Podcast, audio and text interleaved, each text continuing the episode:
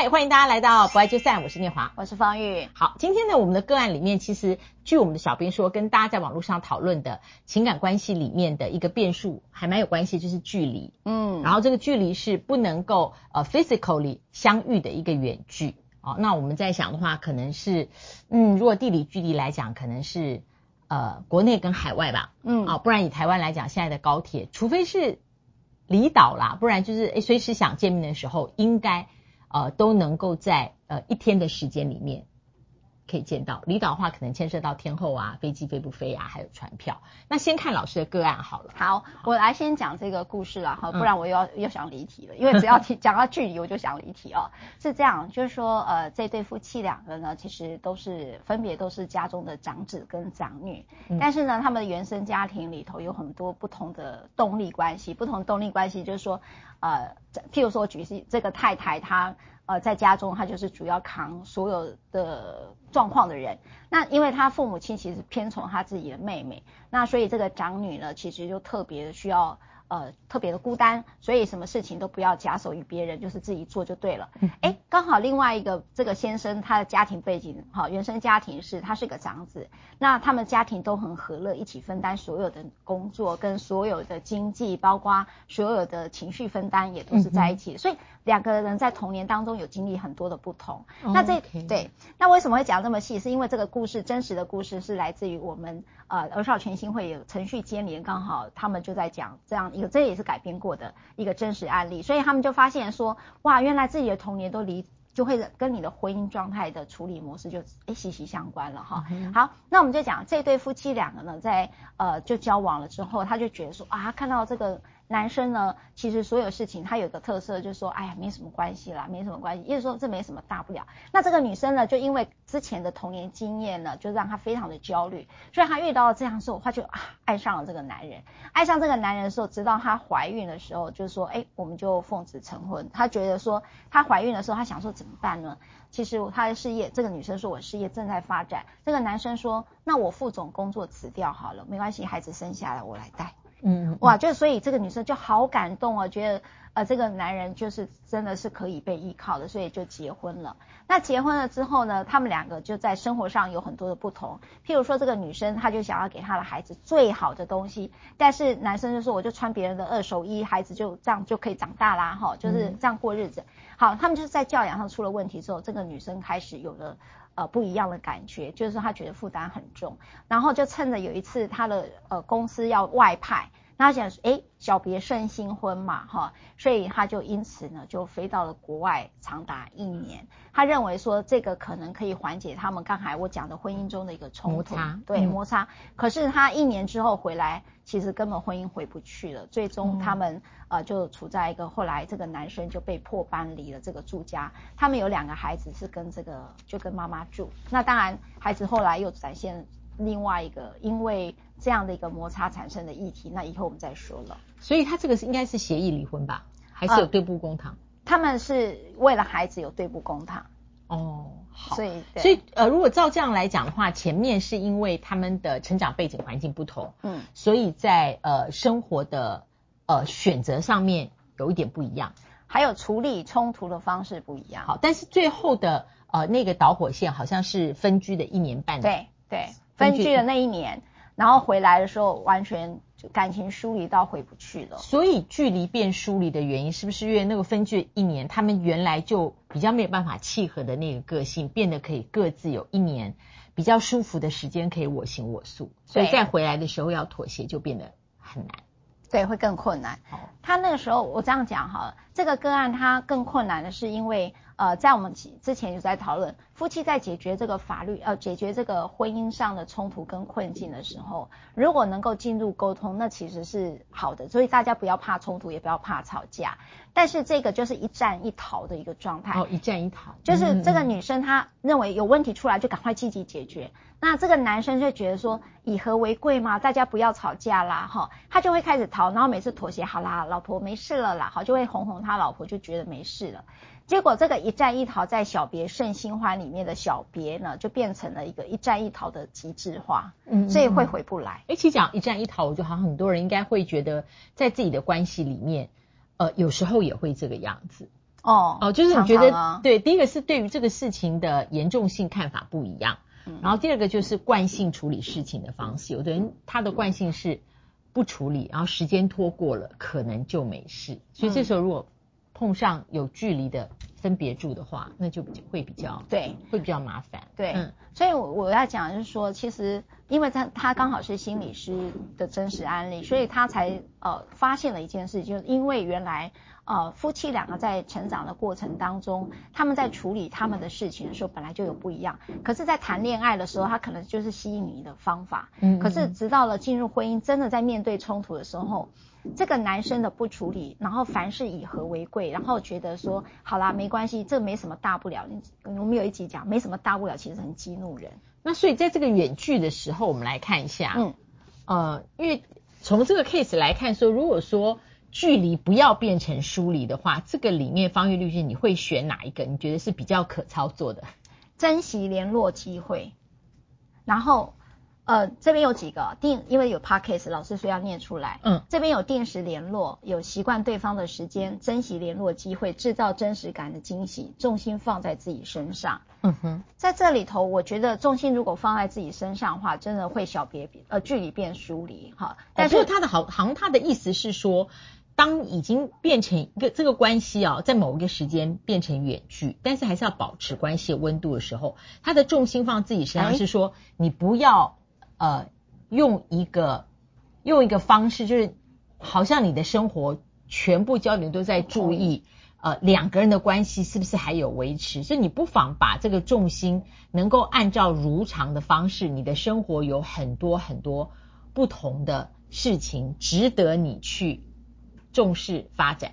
哎，好，哎，老师，只哦，原来好。那讲这种方式我就能接受，因为像我大概就是这样了哈，嗯、就是如果我先生很忙的时候，我重心就会放在自己身上，然后我就不会太对他太多的期待。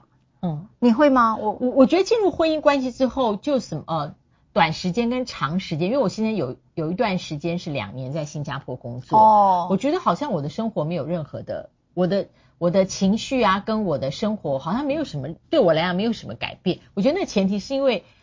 呃，我的情况不是就是安全感这件事哦，对，就是我不认为会，我我个人不认为说呃会有什么情况，所以我不晓得，就是说他这个关系处在什么状态，跟这个近距跟远距是不是是不是 matters 那么多？哎，老师，所以老师觉得距离变疏离，其实还有一个地方的关键提示是安全感。我说距离变疏离，它有很多很多因素。我刚刚只是讲我在我的状态里面，呃，因为那是在我结婚之后，我先生在国外有工作两年，所以结婚这件事对于我来说，我觉得哦，既然已经结婚了，所以我呃没有什么，就是觉得要一直去抓住这个人，以确保这个距离不会造成关系的断裂。那老师，我可以追问吗？我知道我你不要岔题，但我一定要岔你这个题。那其实远距这件事情，就是让好多的女性非常没有安全感，因为他们说一个说法啦哈，嗯、我讲我所有周边的案子，他说第一个发现远距之后外遇的事件特别多，好，这是一，嗯、因为他觉得呃老公在远地呢就会有寂寞嘛，那这个这这是一个，第二个是他们有一个觉得现在的远距呢几乎都是分手收场的经验太多，好，他让他们觉得很担心跟焦虑。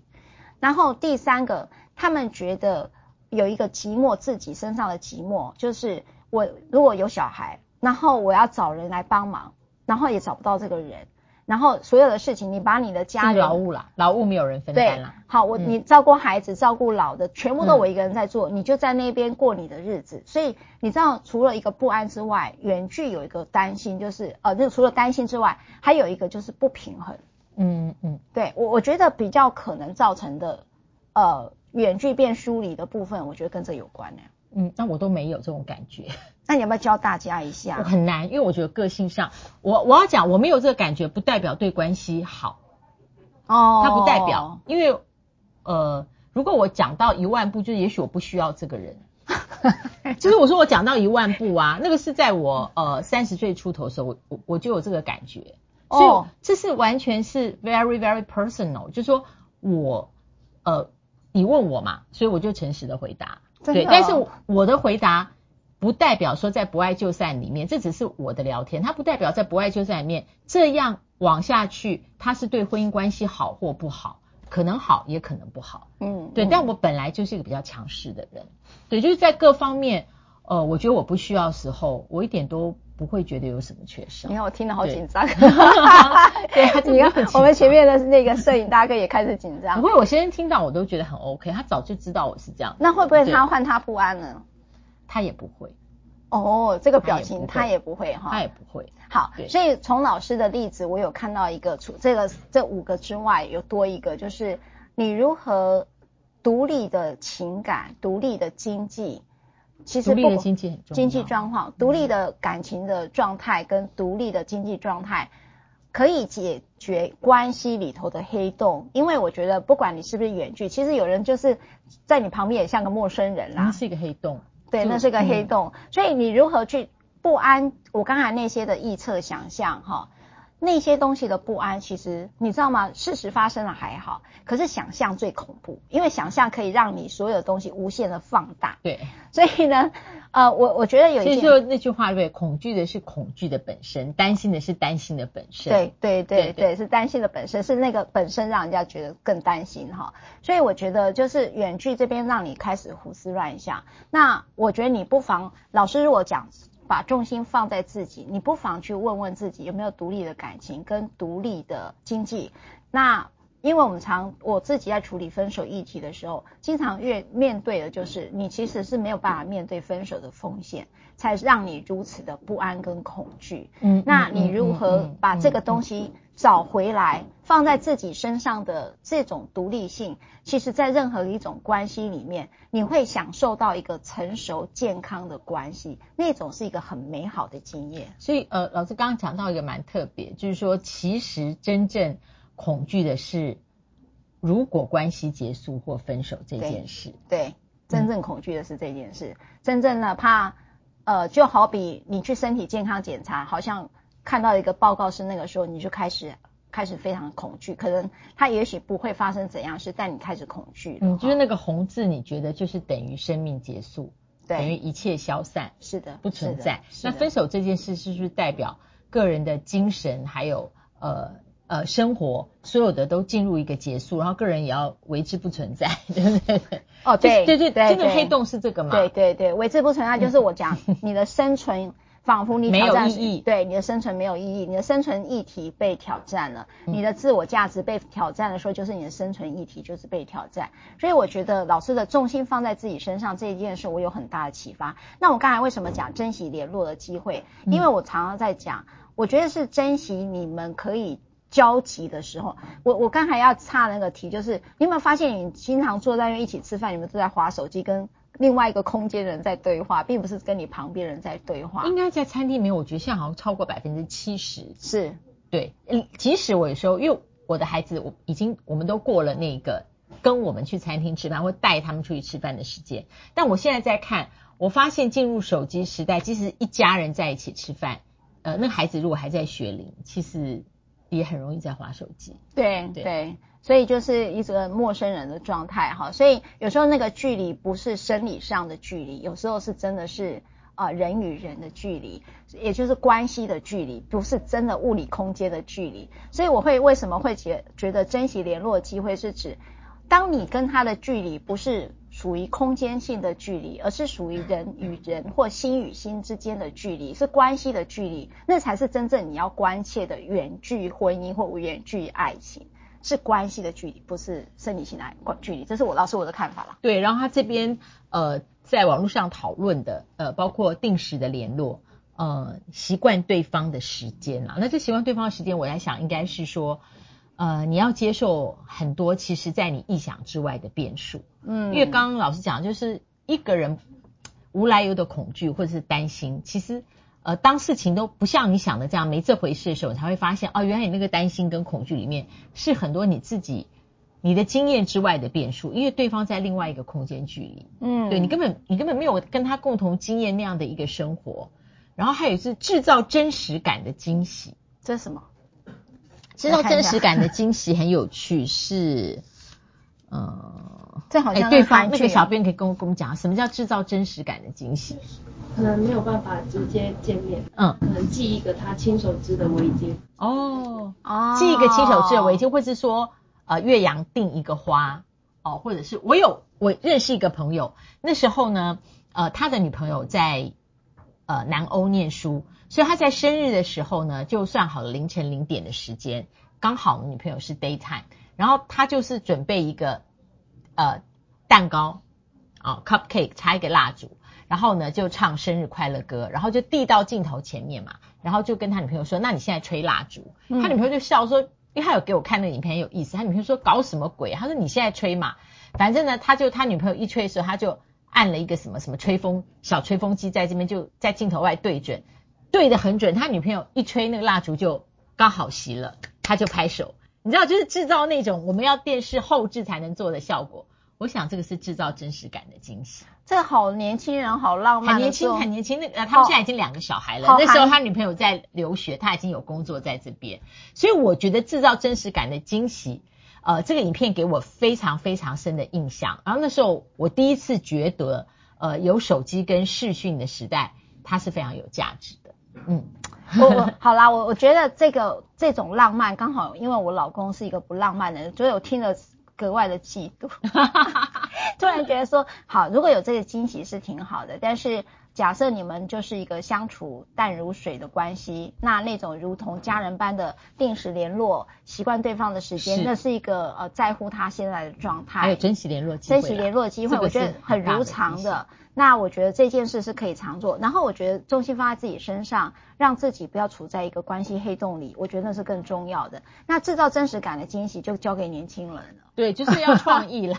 但是后来我有学到，因为我老大毕业的那一年是二零二零，那他在美国大学毕业那一天，因为也没有毕业典礼嘛，所以后来我就有手工做了。我看连他阿嬷、我、我先生、我小儿子、我姐姐五顶学士帽。哦，对，我做了五顶学士帽，非常拟真，然后上面还有写上他大学的名字，然后二零二零，然后我们就戴好跟他视讯。哇，好用心哦！不是，然后我就跟他说，你把镜头尽量贴近贴近，然后我就在电视是黑色荧幕嘛，我就在电视上面放那个学士帽，然后远远的拍，看起来很像他有戴，他非常知道这是我想出来的，就是我就是喜欢。搞这些事，你这好浪漫呢、欸？这是要浪漫吗？我是从那个蜡烛得到的灵对孩子的灵感。后来我那个学士帽投资报酬率非常高，因为我的朋友、我的朋友的朋友看到脸书，我那五顶都借出去了。哇！因为他们的孩子后来二零二零 B 那个疫情回国，有的人在一到机场就把学士帽给他孩子戴上，有的是回来吃饭，然后全家一起戴。所以我觉得那五顶手工非常值得。哇，我我觉得这个我做了一个六礼拜六跟礼拜日，哎，圆的不好做哎，这次是换我离题，所以制造真实感的惊喜，一辈子不妨试一次看看了。对对对，我我知道老师的浪漫都放在哪里了，他放在孩子，他没有放在老公。呃，对，你的用心都放百分之九十都放在孩子。我放在会有有回馈，然后会有感知。老师好了，我们结束今天这一集的人身上。好，谢谢大家，不要忘了按赞、分享、开启小铃铛。我们下次再会，拜拜。拜拜。